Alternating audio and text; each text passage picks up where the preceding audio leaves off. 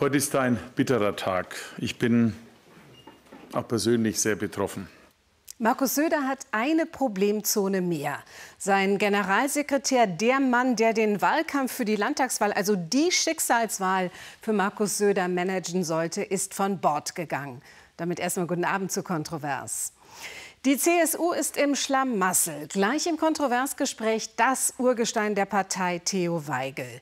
Neben den vielen Baustellen rumort es wegen der Russlandpolitik der Partei Granden und unserer Abhängigkeit von russischem Gas. Strauß, Stoiber, Seehofer und auch Söder.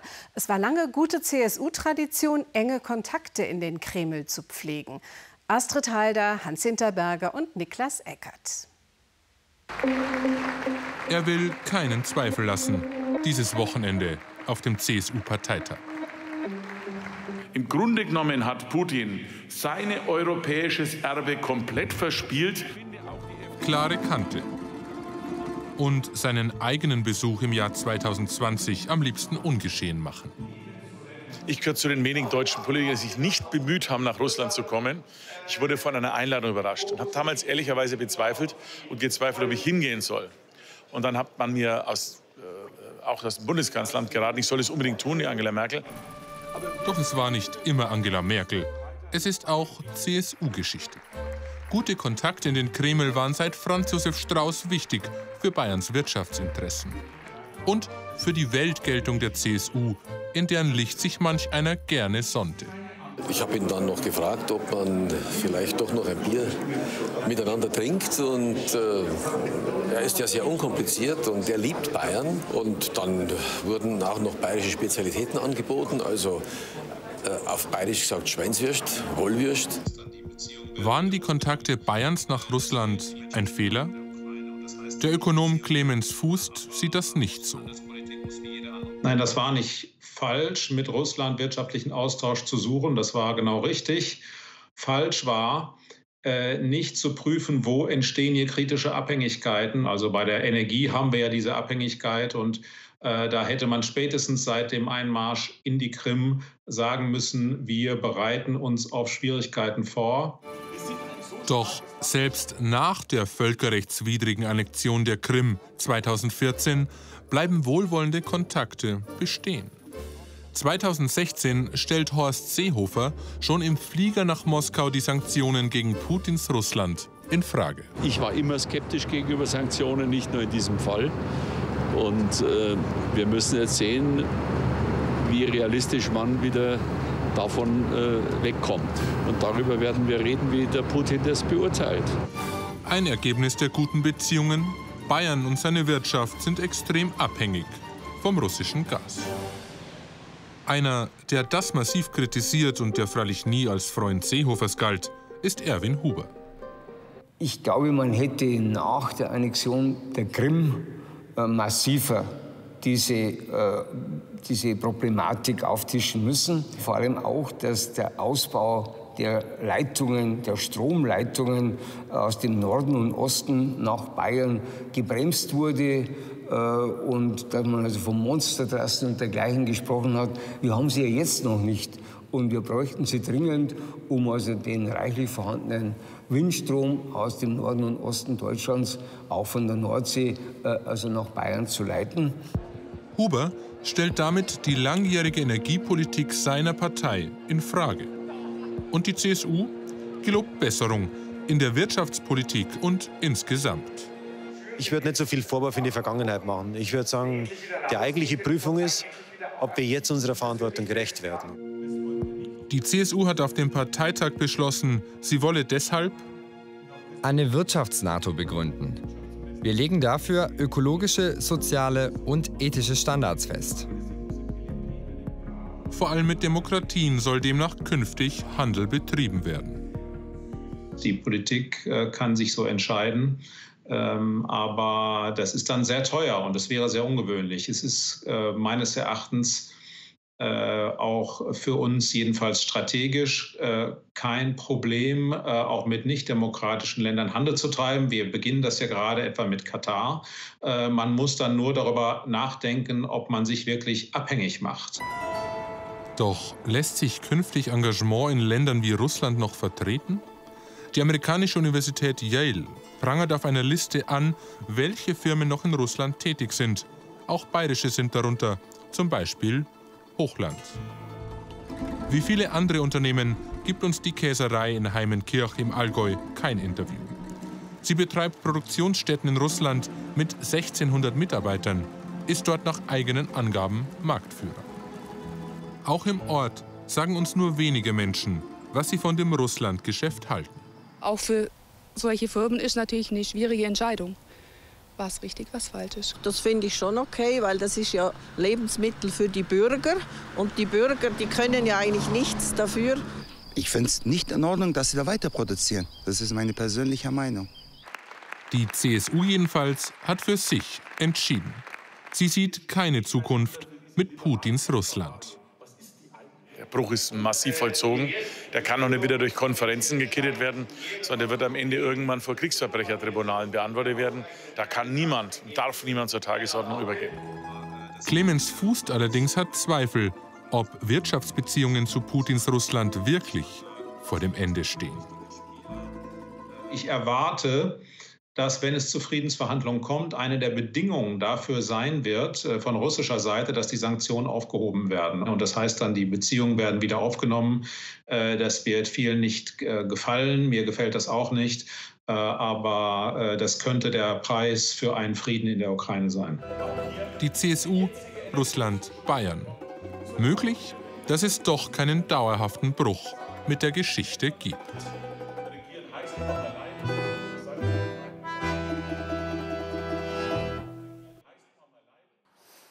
Ja, herzlich willkommen an Theo Weigel im Kontroversgespräch. Herr Weigel, viele aus der CSU distanzieren sich von den Parteigranten wegen ihrer Beziehung zu Putin. Können Sie das nachvollziehen?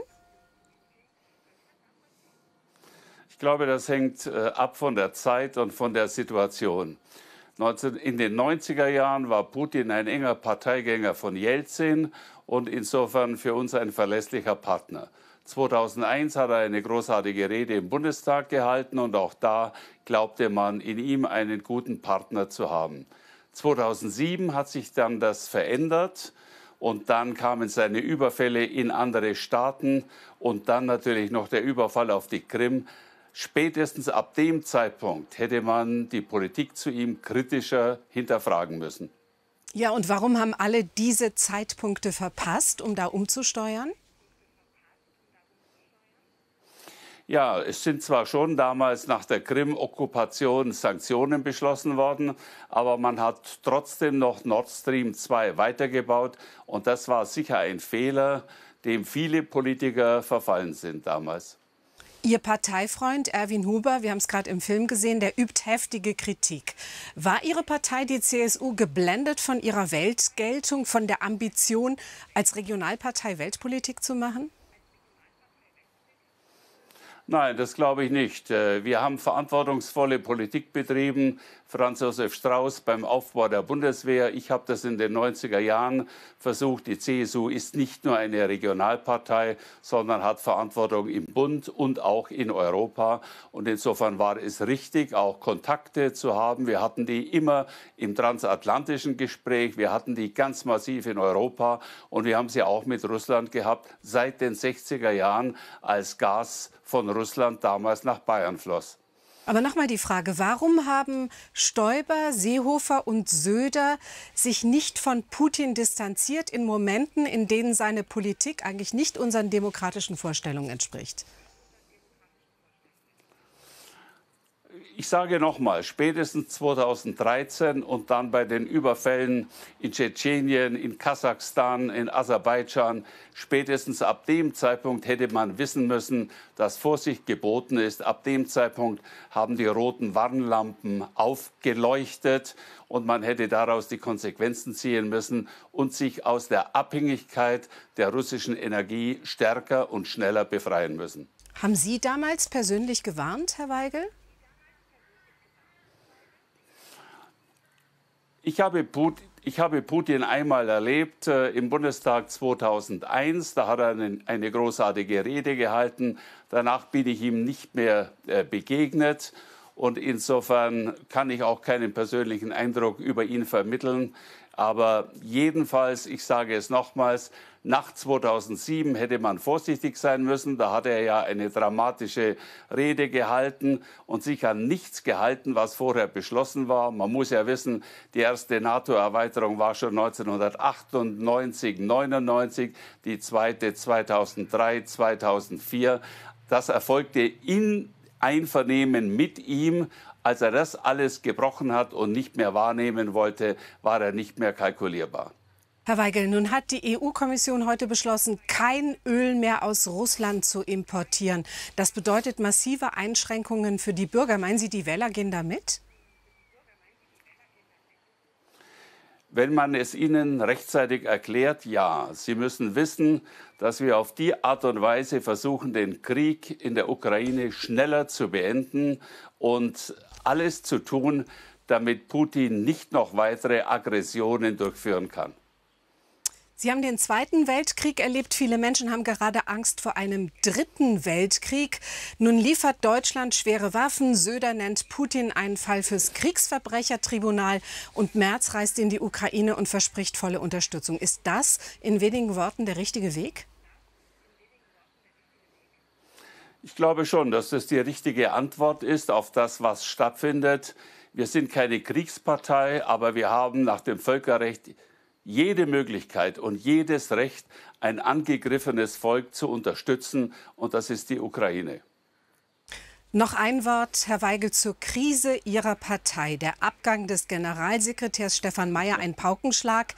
Wie sehr ist Markus Söder beschädigt unter Druck und wie dünn ist die Personaldecke? Er kann für diesen Vorfall nichts, sondern es ist eine Frage, die er lösen muss. Das ist unglücklich, das tut uns natürlich nicht gut. Und jetzt geht es darum, so schnell wie möglich eine gute Lösung zu finden, äh, die uns als Generalsekretär in die Zukunft und in die nächsten Wahlen führt. Nochmal die Frage nach der Personaldecke. Sind die Zeiten vorbei, in denen Ihre Partei ein Talentschuppen war? Es gibt auch heute genügend Leute, ich gehöre nicht zu denen, die sagen, früher war alles besser, früher war alles prima, jetzt gibt es keine Typen mehr. Die Zeit ist anders, es gibt hervorragende äh, Leute, Frauen und Männer in der Kommunalpolitik und in anderen Bereichen. Äh, also ich bin sicher, dem Parteivorsitzenden fällt da schon ein guter Name ein. Na, da sind wir gespannt. Herzlichen Dank an Theo Weigel, den Ehrenvorsitzenden und Urgestein der CSU. Das Gespräch mit Theo Weigel haben wir um 18 Uhr aufgezeichnet. So, Themenschwerpunkt diese Woche im BR, Fahrradfahren. Wir in Bayern zeigt jeden Nachmittag, was Radelglück ist. Wir von Kontrovers wollen keine Spaßverderber sein, aber als politisches Magazin schauen wir natürlich, wo es im Straßenverkehr brennt. Autofahrer und Radler düsen oft extrem knapp aneinander vorbei. Dabei steht in der Straßenverkehrsordnung, dass sie anderthalb Meter Abstand halten müssen. Aber wird das wirklich kontrolliert? Thomas Kiesling hat einen Mann getroffen, der ohne seinen Schutzengel tot wäre. Mit diesem Rad ist es passiert. Christian Boss wird im September von einem Lieferwagen überholt. Der Wagen streift seinen Lenker er stürzt auf die Straße. Christian Boss wird schwer verletzt. Ich weiß noch, wie ich auf beide Knie gelandet bin. Und äh, äh, er hat einen Ankalter, ist zurückgerannt und so. Und da fehlt mir auch ein Stück. Also ich war da wohl bewusstlos. Er kommt mit dem Hubschrauber ins Krankenhaus. Es sieht nicht gut aus. Das alles nur, weil der Pkw-Fahrer ohne den Sicherheitsabstand von eineinhalb Metern überholte offenbar ein großes Problem. Bei der Fahrraddemo Critical Mass treffen wir viele Radler, die genau vor solchen Unfällen Angst haben. Ich bin jetzt auch hier über den Altstadtring gefahren, Viktualienmarkt, der Horror. Schwanthaler Straße war super eng. Die Autos haben die Spuren gewechselt, haben mich so nah überholt. Mit einer Schwimmnudel will dieser Radfahrer die Autofahrer auf Abstand halten. Wenn Sie nachmessen, stellen Sie fest, das ist ungefähr 1,50 Meter. Und das funktioniert auch. Aber sonst? Sonst wird er nie eingehalten. Also ich meine, das weiß doch jeder, der mit dem Rad fährt. Ich kann doch schon froh sein, wenn man mir nicht den Gepäckträger ab, also den, den Kopf abfährt. Äh, Manche Radfahrer gehen dazu über, den Abstand selbst zu messen. Rund 1000 Messungen in und um München hat Christian Buchholz vom Fahrradlobbyverband ADFC durchgeführt. Davon waren knapp 70 Prozent unter den gesetzlich vorgeschriebenen 1,5 Meter Seitenabstand. Und 10 Prozent der Vorgänge waren sogar so nah, dass ich die mit meinem ausgestreckten Arm berühren konnte. Sprich, die waren weniger als 75 Zentimeter weit weg. Sollte die Polizei da nicht öfter Abstandskontrollen machen? Wir begleiten eine Fahrradstreife in Augsburg. Die beiden Beamten messen die Abstände zwischen Radlern und Autos mit bloßem Auge, ohne technisches Gerät. Nee, Messgeräte haben wir nicht. Vor allem ist auch das Problem, wenn wir das im fließenden Verkehr machen, dann braucht man den Fahrradfahrer eigentlich als Zeugen und den Autofahrer müssen wir auch gleichzeitig anhalten. Und das ist natürlich schwierig. Die Polizisten müssen sich allein auf ihr Augenmaß verlassen. Wenig später überholt ein silberner Mercedes. Eine heikle Situation. Es sind nur wenige Zentimeter zum Lenker des Polizisten. Das Auto ganz offensichtlich viel zu nah. Hallo, grüß Gott. Verkehrskontrolle, Sie dürfen mal bitte rechts anhalten. Ich muss Ihnen die Verkehrsordnungswidrigkeit vorwerfen, dass Sie ohne den Mindestabstand von 1,50 Meter einen Radfahrer überholt haben. Sprich mich, haben Sie das nicht gemerkt? Leider nicht ganz. Und dann hält es oftmals doch nicht so ein, oder? Doch, no, normalerweise schon, ja. Aber wir waren so fasziniert, dass die Polizei auf den Fahrrädern ist, dass wir so fixiert waren, die zu beobachten, dass mein Mann äh, ja, den Mindestabstand dann nicht berücksichtigt. Fehlender Mindestabstand und andere Verkehrsvergehen sind aber auch ein Thema bei Fahrradfahrern. Plötzlich passiert es bei unserem Dreh. Ein von rechts kommender Radler fährt über die rote Ampel und wäre fast mit Polizist Jörg Eisele zusammengestoßen. Hey! Wenn der nicht eine Notbremsung gemacht hätte. Also wenn wir grün haben, müssten Sie eigentlich rot haben. Wir haben zum Beispiel einen Helm aufgehabt, der Herr hat keinen Helm aufgehabt. Ich möchte jetzt nicht wissen, was passiert wäre, wenn wir zusammengestoßen wären. In Bayern gibt es jährlich 17.205 Unfälle mit Radfahrern, aber dabei sind auch 11.847, die von Radlern verursacht werden. Wie viele von diesen Unfällen auf fehlenden Abstand zurückzuführen sind, wird statistisch nicht erfasst. Für den ADFC ist die Abstandsfrage so wichtig, dass er selbst elektronische Abstandsmessungen durchführt. Das Messgerät ist auf dem Fahrrad verbaut. An jedem vorbeifahrenden Auto kann Johann Buchholz den Abstand messen. Dieser Taxifahrer kommt ihm viel zu nah. Hi, Sie haben mich gerade mit 65 Zentimetern überholt. Wäre super, wenn Sie die 1,50 einhalten würden, Seitenabstand. Der Taxifahrer sieht seinen Fehler nicht ein. Dann sagst du, start erst einmal, dann sagst du, beide Seite 1,50 Meter. Na, dann können Sie nicht überholen. Ganz einfach. Aus meinen Erfahrungen und Gesprächen, die ich auch an der Ampel eben mal mit Leuten habe, ist, dass einfach sehr viele Leute nicht wissen, wie die Regeln für sicheres Überholen sind, dass sie auch im Zweifel einfach warten müssen, wenn sie nicht überholen können. Bei unseren Dreharbeiten sehen wir immer wieder, dass überholt wird, obwohl zu wenig Platz da ist. Oft sind die Straßen einfach zu eng. 66 Zentimeter waren das gerade. Solche Messergebnisse vom ADFC werden vom bayerischen Innenministerium aber nicht anerkannt.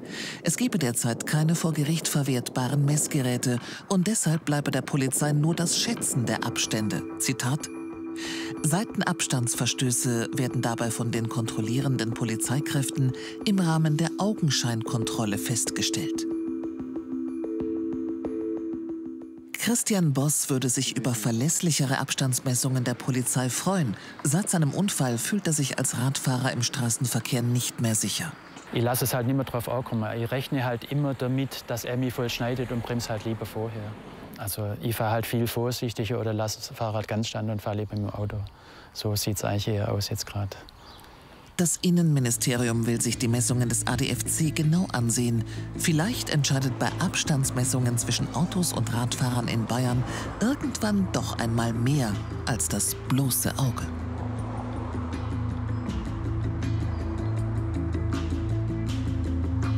Gefährliches Überholen, Frage von Abstand, Anstand und vor allem Sicherheit.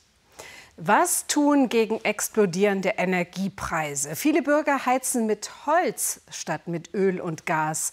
Sogar Hamsterkäufe werden gemeldet. Ist das wirklich eine gute Alternative? Oder verheizen wir unseren Wald? Die grüne Lunge, die eh schon auf dem letzten Loch pfeift. Unser Reporter Ulrich Hagmann hat es ausprobiert und sich auf den Weg gemacht. Ein Holzweg. Holz ist der neue Hoffnungsträger in der Energiekrise. Bayerns Wälder sind ein riesiger Energiespeicher. Doch der Holzlieferant Wald ist selbst in Gefahr.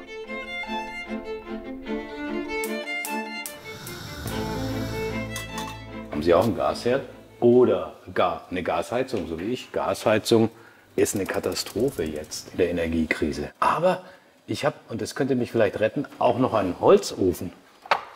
Ja, da haben wir wirklich seit zehn Jahren nichts mehr gemacht hier und nicht geheizt. Boah. Heizen mit Holz ist fragwürdig. Vor allem, weil der deutsche Wald extrem unter Druck steht. Borkenkäfer und Hitzewellen setzen ihm zu. Aber gleichzeitig haben wir jetzt eine Energiekrise und gleichzeitig ist jetzt auch die Zeit, wo man Holz aus dem Wald holt. Also Holzboom und Waldsterben. Jetzt schauen wir mal, wie es tatsächlich ausschaut im Wald und ob wir noch ein bisschen Holz irgendwo abstauben können. Laut Waldschadensbericht der Bundesregierung übertreffen die Schäden zusammengerechnet die Fläche des Saarlandes. 277.000 Hektar deutscher Wald sind zerstört. In Bayern ist besonders der Norden betroffen. Als Förster muss man sagen, äh, da blutet einem das Herz. Ähm, Gerade wenn man die Bestände noch vorher gekannt hat, wie sie ausgeschaut haben. Bis vor zwei Jahren war hier eigentlich alles noch schön gemischter Fichtenwald. Und vor zwei Jahren ging es dann richtig los mit dem Käferproblem. Am Rande der fränkischen Schweiz begleite ich heute Konstantin Meyer, den Geschäftsführer der Waldbesitzervereinigung Bamberg. Dieser hat den Harvester bestellt für einen Waldbauern, der ein komplettes Waldstück abholzen muss. Borkenkäferschaden Riesenschäden, oder? Ist das alles, sind das alles Ihre Schäden? Ja. Wie groß ist die Fläche, die Sie da haben? 15 Hektar mit 5 Hektar Schaden bisher. Fünf? Die Hälfte ist Schaden bei Ihnen? Ja, genau. Wie geht's Ihnen da? Ja, das ist die ganze Arbeit der letzten Generation, der letzten äh, 30, 50 Jahre, die jetzt hier am Boden liegen und weg sind.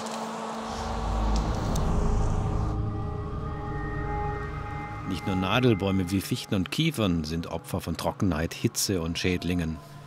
Der Klimawandel trifft auch Laubbäume. Die sterben nachher noch alle weg. Es ist halt Brennholz, nichts anderes wie Brennholz. Es ist, ist schade um die alten Bäume. Energiekrise. Und Sie haben Holz? Ja. Kann ich eins bei Ihnen haben? Können Sie haben. Können, wir, voll, können wir voll machen. Können wir voll machen Kein mit Buchenholz, Thema. oder? So sah es bei Hilmar Sterzer im Buchenwald noch vor drei Jahren im Spätsommer aus. Davon ist heute nicht mehr viel übrig. Ich kann sie dann auch kleiner machen, wenn Sie wollen. Ja, das passt schon. Und ist schwer, ne? Ah, ja, es ist schwer. es ist schwer. Aber Gewicht heizt. Das größte Sägewerk Europas liegt am Stammsitz der Zieglergruppe in Plössdorf in der Oberpfalz. Hier werden jährlich über 2,2 Millionen Festmeter Nadelholz verarbeitet. Ich bin schon schwer beeindruckt, wie schnell die Maschinen die angelieferten Stämme durch die Anlage jagen. Ein unendlicher Strom von Baumstämmen wandert in die Sägestraßen und kurz darauf kommen Bretter, Kanthölzer und andere Holzprodukte hinten wieder raus. Haben Sie mir ein Brennholz? Ich kann Ihnen zumindest äh, das Rundholz liefern, zuschneiden müssten Sie es dann selbst. Sie sind gar nicht im Brennholzgeschäft. Wir sind nicht im Brennholzgeschäft. Unsere Ware wird CO2-mäßig in Häusern verbaut und wird dadurch gebunden. Wie lange bleiben die Häuser stehen, die Sie bauen? Die Häuser stehen unendlich. Tatsächlich wird beim Bau von Häusern CO2 langfristig eingelagert. Das könnte in der Klimakrise helfen. Aber haben wir überhaupt genug Holz? Vor allem, weil die Nachfrage nach Brennholz aktuell extrem steigt. Der Bayerische Waldbesitzerverband in München hat dazu eine ganz klare Position. Wir haben über die letzten Jahrzehnte sehr viel Holzvorrat aufgebaut in Bayern. Das verstehe ich jetzt nicht, weil ich höre immer, ja, der Wald stirbt, der Wald äh, ist unter Druck. Also das passt ja nicht zusammen. Also äh, das, was nicht zusammenpasst, passt sehr wohl zusammen, weil was wir regulär geerntet hätten, was normal gewachsen wäre und wir als Bauholz und Werkstoff äh, verwandt hätten, das ist leider dem Käfer zum Opfer gefallen. Dadurch haben wir äh, massive Mindererträge gehabt im Wald, aber das Holz ist trotzdem, ist im Grunde das, was gut war, als hohe Qualität, ist als Schadholz, Borkenkäferholz auch aus dem Wald rausgekommen. Ganz so einfach ist es aber nicht, denn dort, wo Trockenheit und Borkenkäfer zuschlagen, ist eine Aufforstung, also das Anpflanzen von neuen Bäumen, besonders schwierig. Bei Landshut treffe ich die Försterin Ramona Resch. Sie hat mir vor drei Jahren eine Neuanpflanzung auf einem Südhang gezeigt, der vom Borkenkäfer heimgesucht wurde. Bei mir ist nichts mehr drin. Bei Ihnen, wie sieht es da aus? Also bei mir ist auch nichts mehr drinnen. Darf ich auch mal? Mhm. Wie groß müssten die sein? Die müssten so wie die Geschwister, ne? Also die, die müssten wie die anderen Pflanzen so schon sein. Ja. 30 Prozent Ausfall auf dieser Fläche, das ist nicht schlecht. Ramona Resch ist zufrieden. Aber die Pflanzungen sind teuer und arbeitsintensiv. Diese Setzlinge haben nur überlebt, weil sie vor Wildverbiss geschützt und vom Bauern bewässert wurden. Die Försterin kann dafür Fördergelder des Freistaats vergeben.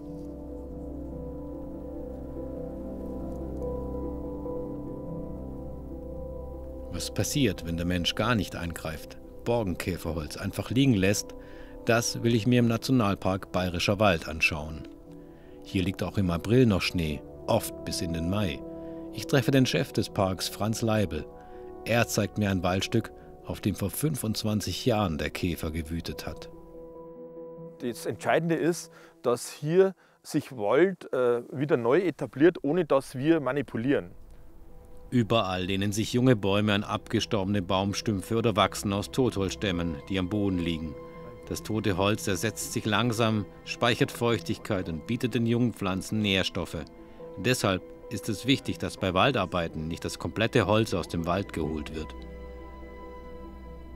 Das äh, russische Gas können wir jetzt nicht durch heimisches Holz nee, ersetzen. Das werden wir nicht schaffen, da reicht die Menge nicht aus. Und da würden wir wahrscheinlich auch äh, äh ökologisch äh, äh, ja, große Defizite erzeugen. Äh, nicht bloß, weil der Wald dann weg ist, sondern weil andere Funktionen, Bodenschutz, Wasserspeicher und so weiter flächig verloren gehen würden.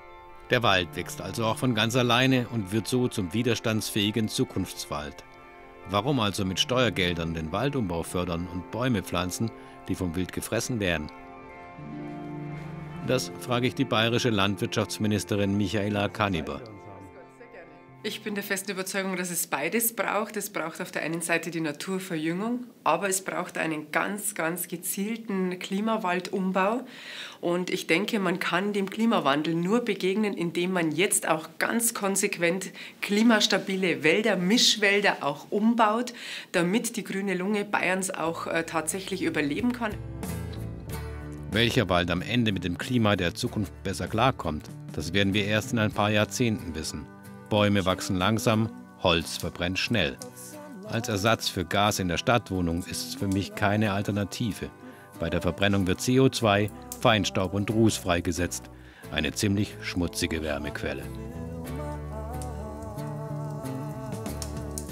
Noch tiefer in den Wald und ins Thema geht es in unserer Langfassung der Kontrovers Story im YouTube-Kanal von BR24 und in der BR Mediathek.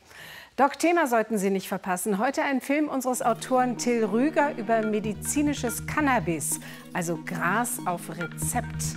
Danke fürs Zuschauen. Bis nächsten Mittwoch.